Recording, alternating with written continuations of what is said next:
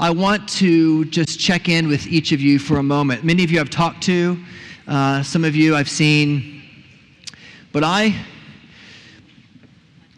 don't know how you feel about the fact that there have been 233 mass shootings in our country this year. How are you? Are you tired of these? It's overwhelming, isn't it? This week I was listening to, there's a PBS NewsHour, there's a time when they invite David Brooks, who is the conservative reporter for the New York Times, and Jonathan Capehart, who's the associate editor of the Washington Post, two men that have radically different political persuasions. And, just 10 days after we saw people murdered in Buffalo by a mass shooter, we saw 21 people, 19 children and 2 teachers shot at Robb Elementary in Uvalde. And then we saw it Wednesday night come to St. Francis, just this seemingly senseless, tragic sense of violence. And David Brooks broke script this week, and he said, I wonder what it's like for all of us to experience the news these days. And it's not only been this week's. Brooks says, I'd say it's been since 2013, and it's been pummeling to experience the news and be in the news business. And that can't not have an effect on us all. Just the emotional blows and the moral blows, and then the haunting fear that these events are not isolated events, but part of a rising tide of menace across society.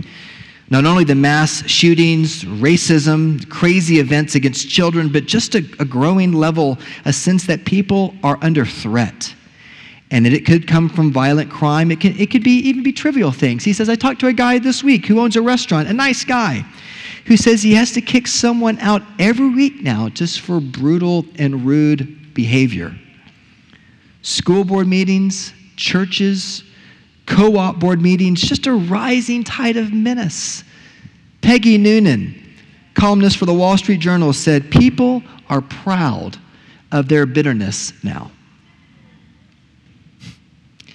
And so I worry about the moral atmosphere of this country, of which these mass shootings are only the most cancerous effect. And Jonathan Capehart, who seldom agrees with Brooks, says, I agree with you. There is an atmosphere of menace in this country. I feel it as an LGBT person, Capehart writes or says. I feel it as a black person. At a certain point, I'm going to feel under siege as an American, period. And that is no way to live. When I heard Wednesday night about the mass shooting, I went home and hugged my wife and hugged my children, and I went outside and I saw the heard the birds singing and the geese fly overhead. And I was telling the session a couple weeks ago, I thought about this poem that I shared with them by Wendell Berry called The Peace of Wild Things. Do you know this poem? It says that when despair for the world grows in me, and I wake in the night at the least sound of what my life or my children's lives might be, I go and lie down where the wood drake rests in his beauty on the water and the great heron feeds. I come into the peace of wild things who do not tax themselves with forethought of grief. I come into the presence of still water and feel above me the day-blind stars waiting with their light. I come to the grace of the world and am free.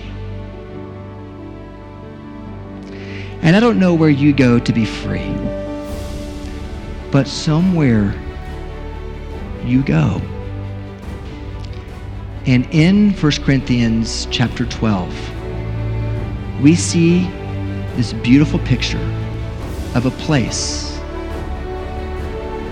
where all you need is where you never look. Welcome to the podcast of Trinity Presbyterian Church in Owasso, Oklahoma.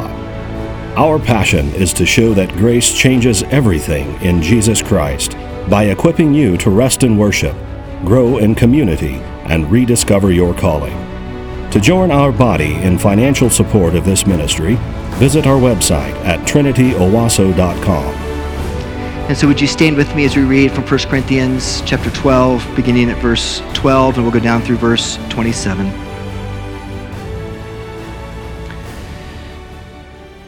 For just as the body is one and has many members, and all the members of the body, though many, are but one, so it is with Christ.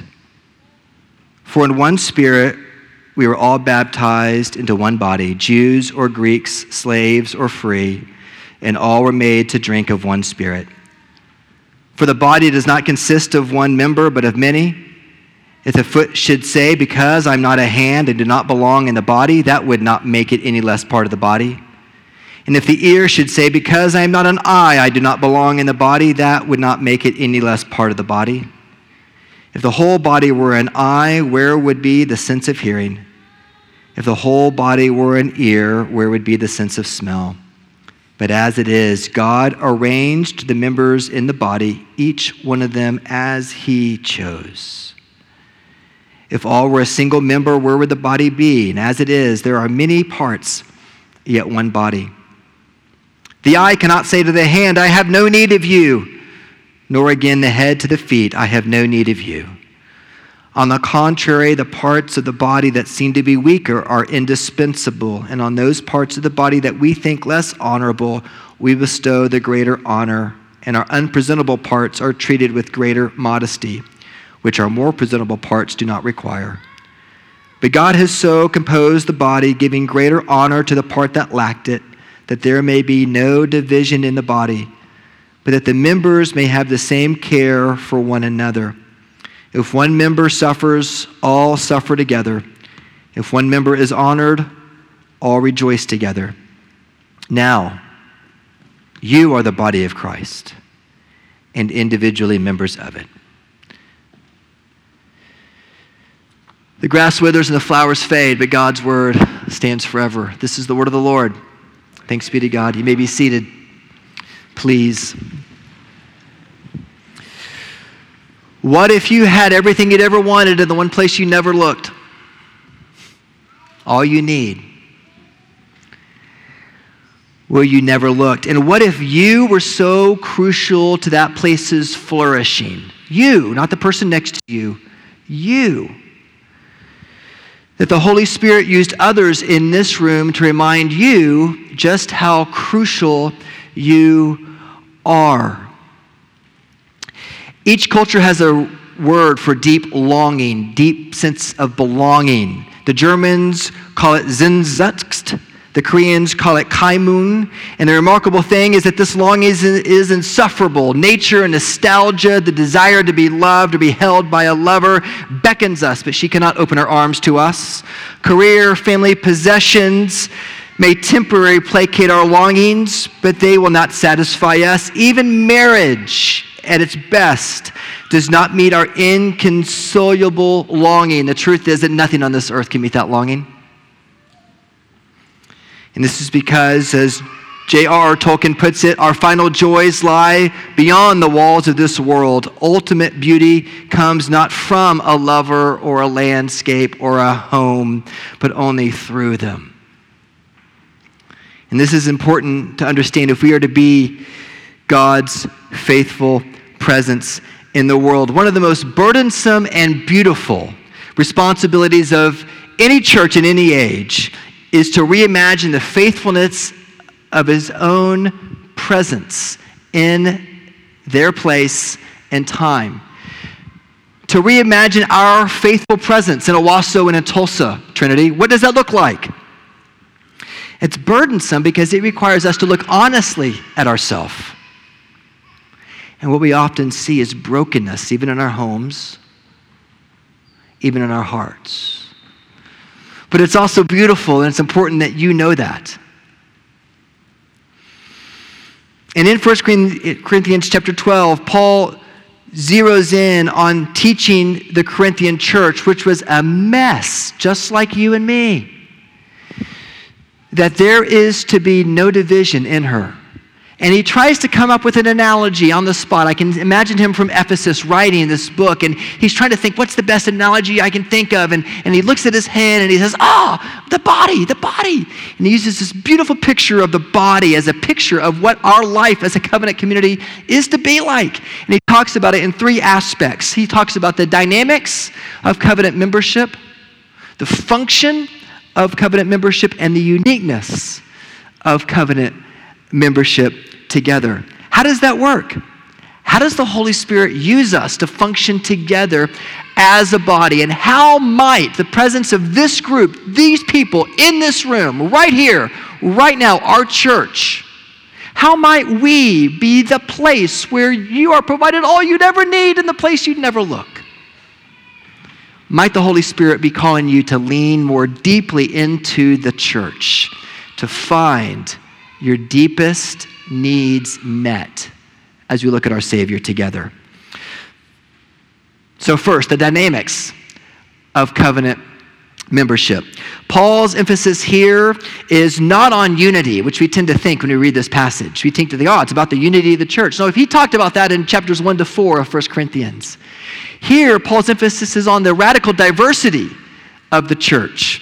If we were to read this text today, we might say the body is one and has many members. And so we can say, for example, because I am not a Democrat, I do not belong in the body. That would not make me any less part of the body. And if the Republican should say, the Democrat should say, because I'm not a Republican, I do not belong to part of the body. Or if the whole body homeschooled, where would the sense of hearing be? Or if the whole body public schooled, where would the sense of smell be? You know, we can take all of these different perspectives that we all look and live in the same place, but there's so much radical diversity in this room, it is shocking if you knew it like I did. There are people in this room who, they're like never like been more encouraged by the church in their life. And there are people in this room who are like, they've been deconstructing for years. And you know what? There's room for both. And we love the diversity in this church. There are people in this church who, they could not, if they knew how opposed they were politically, they probably wouldn't talk to each other. But by the grace of Jesus, the Holy Spirit equips them and makes them friends. He says it's a picture of the body. Verse 22 and 23 says, on the contrary, the parts of the body that seem to be weaker are indispensable. May there be no divisions in the body. There are parodies of community in our community. There are parodies, or at least two of them that I can see when I look at Tulsa and I look at Owasso and Collinsville and Skiatook. And the first one is a rugged sense of individualism. It's this individualistic approach to community. This is the dynamic that many people operate by. They come to church to be the consumer. What's the worship style like? What is the pastor's sermon like? What is the greeting like? Where do they meet? What's it look like? What's the kids up? They're consumers. It's individual. It's all about them. It's all about how does it meet my needs? And that is cancerous. Because it's not about you. And this? I've done this, you've done this. It's an individualistic approach to community. And then there's a tribalist approach to community. You know this kind of tribalism where it's about, community is fundamentally about being with people who are like you. It's where you can gather with our people, our race, our tribe, and you can just share the same news feeds over and over and over again until you just get angry at the world. And tribes are held together by loyalty, and they're held together by taboos. And the tribal approach to community can feel like community, can't it? As long as you're on the inside.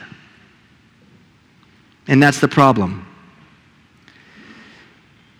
Because in the tribal approach, those who are like us are in, but those who are not like us are out. And this tribal approach to community has been the source of so much violence and distraction in our own country, in our own day, and in our own lives.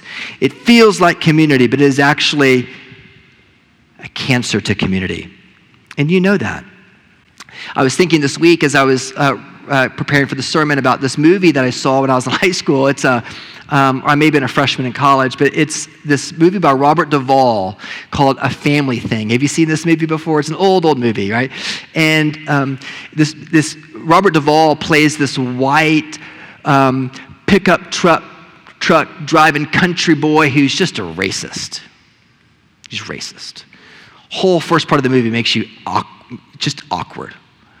I mean, he doesn't hide it at all. And his mother tragically dies, and an attorney shows up and gives him a letter from his mom, and he reads this letter, and he learns in this letter as he reads it that she is actually not his mother. But he is the product of a liaison between his father and their housemaid, who was black. And Robert Duvall realizes that the very people that he hated, he is.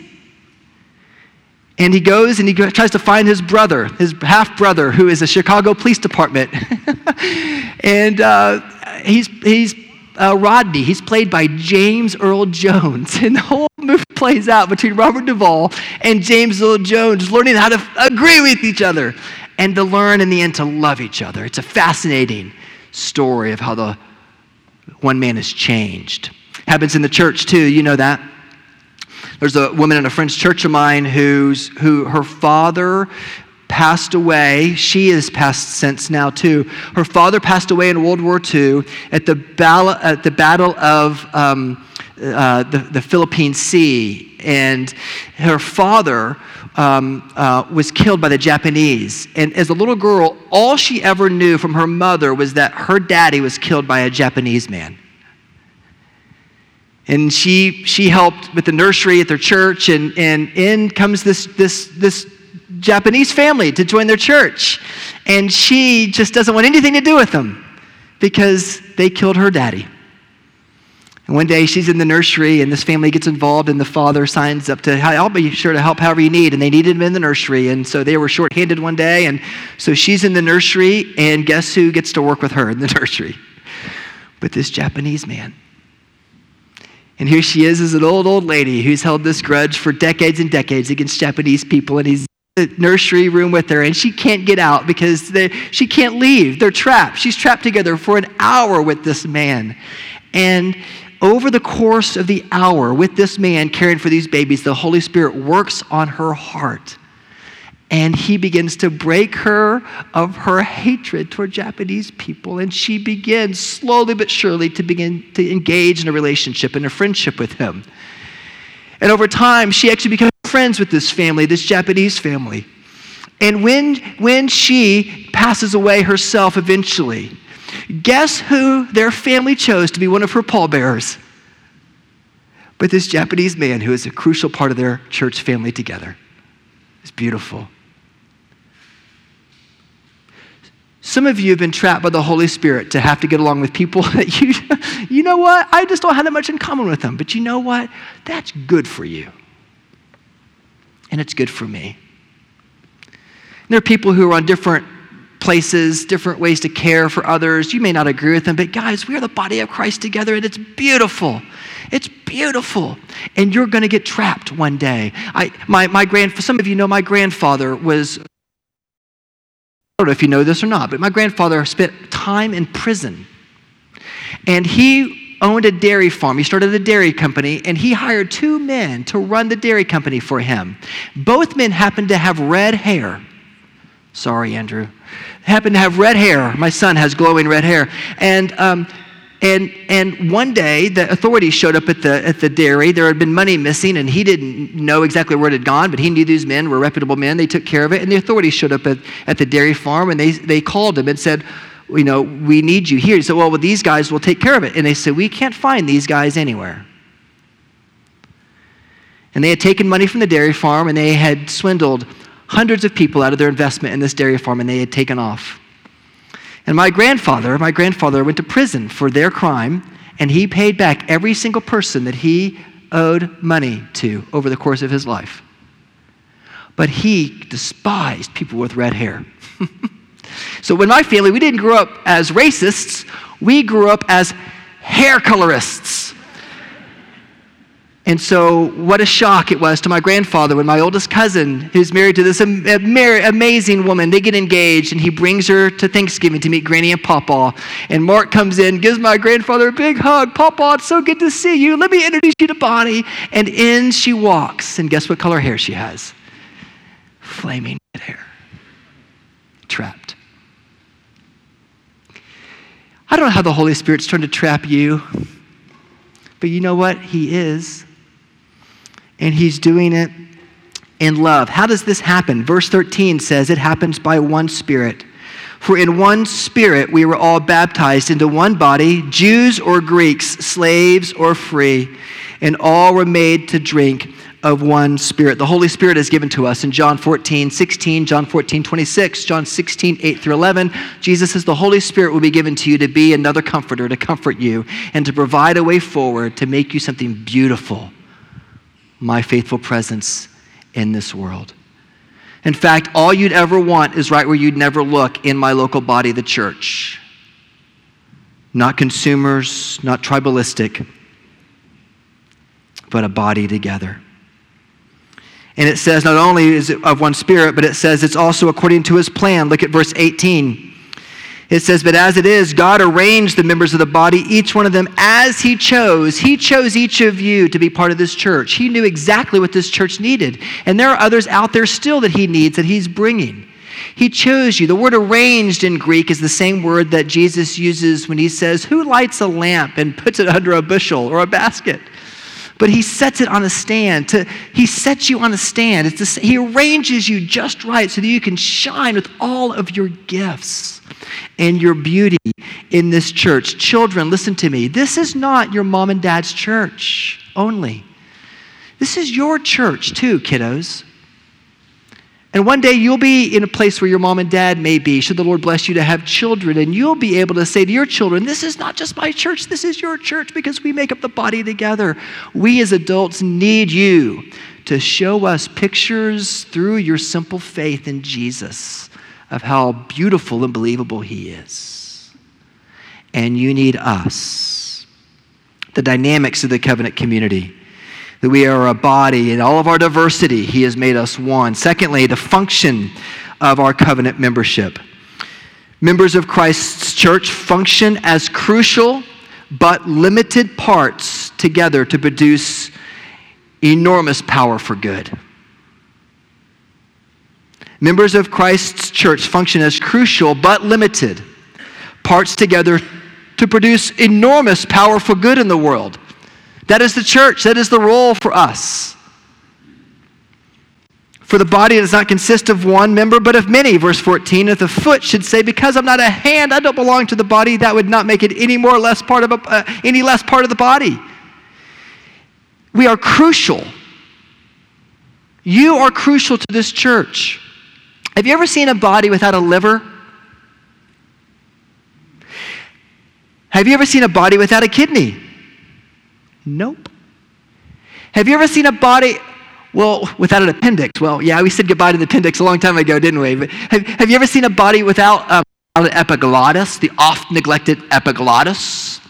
Have you ever seen a body without lungs? No, they're crucial. They're a part of us. Have you ever seen a church without a Steve? Or have you ever seen a church without an Anna? Or a Bill? Or a Greg? Have you ever seen we need you.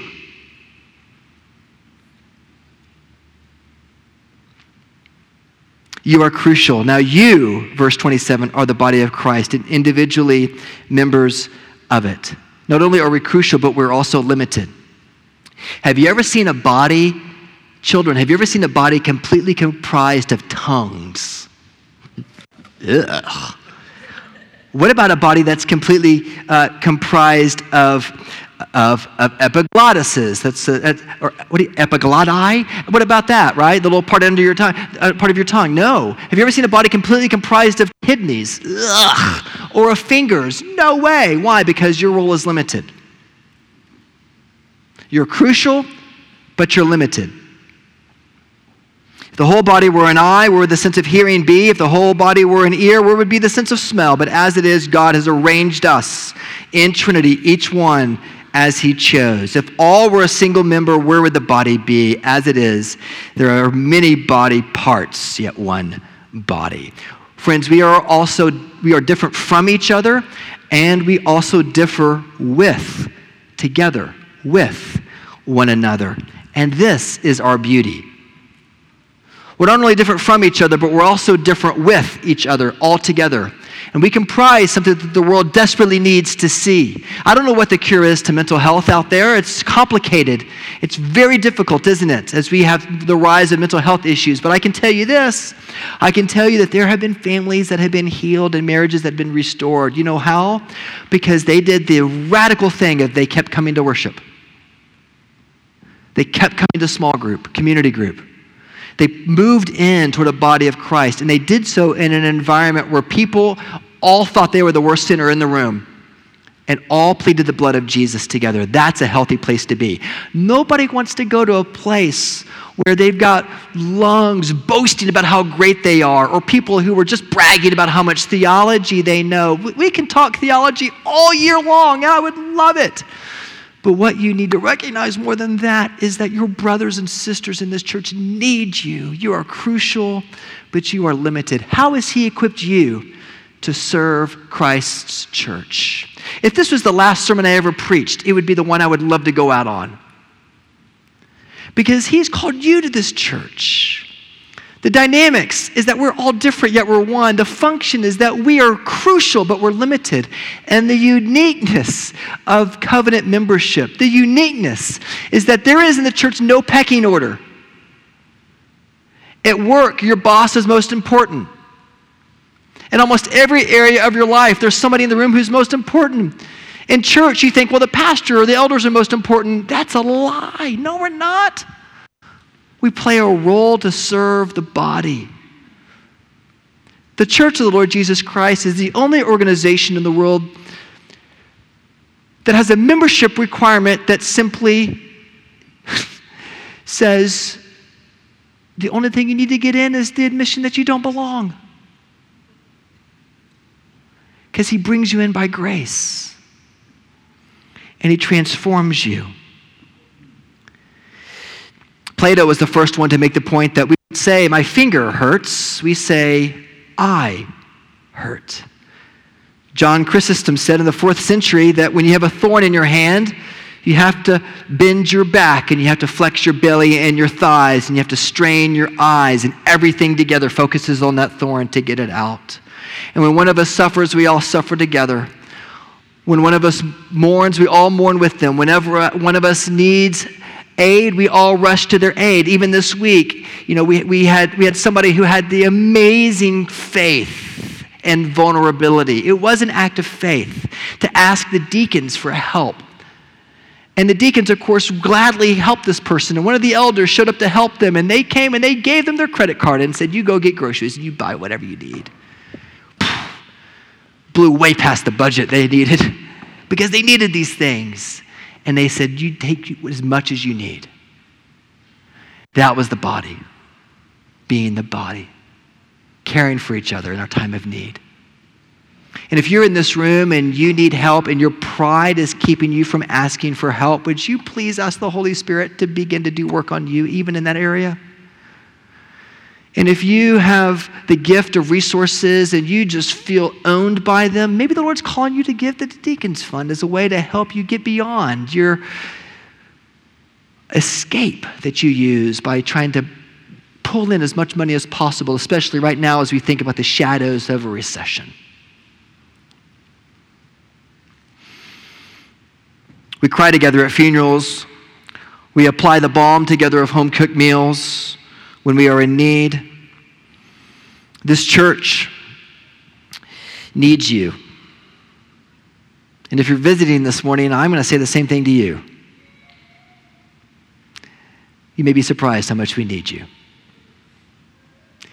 And if you're looking for a perfect church, then this is going to be a sore disappointment to you. But if you're looking for a church that is desperately trying to show that grace changes everything by manifesting the truth of the gospel here in our midst, right here, contextualizing it for Owasso and Tulsa. That's our power. Nobody is more uniquely able to minister in the circles in which you minister than you. And our collective power, we're not trying to save the world. We're just trying to help be the picture of Jesus's presence in Owasso and in Tulsa, Oklahoma right now. And in so doing, we can be a place of health and joy, because for a lot of us, what happens is we go to church with these kind of individualistic or tribalistic mentalities. We get caught up in them.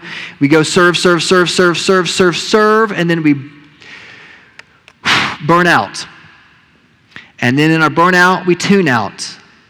And then after a while, that doesn't seem to help us, and so we get out.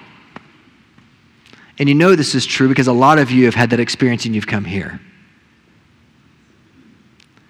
So may we be a people who have two orthodoxies, both the orthodoxy of doctrine, as Francis Schaeffer said, and the orthodoxy of visible community, where people love each other. The dynamics, the function, and the uniqueness, all you need, where you'd never look. And I imagine, too, that if Wendell Berry were among us, he might say of the church, when despair for the world grows in me and I wake in the night at the least sound of what my life or my children's lives might be, I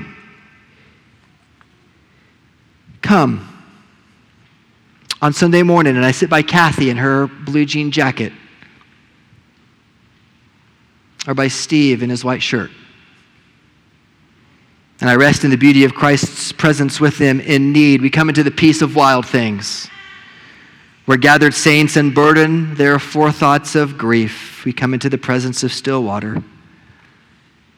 And we feel above us our unblind Savior, exposing us by his light. And for a time we rest in the presence of vulnerability, being known by our loving Savior and by others.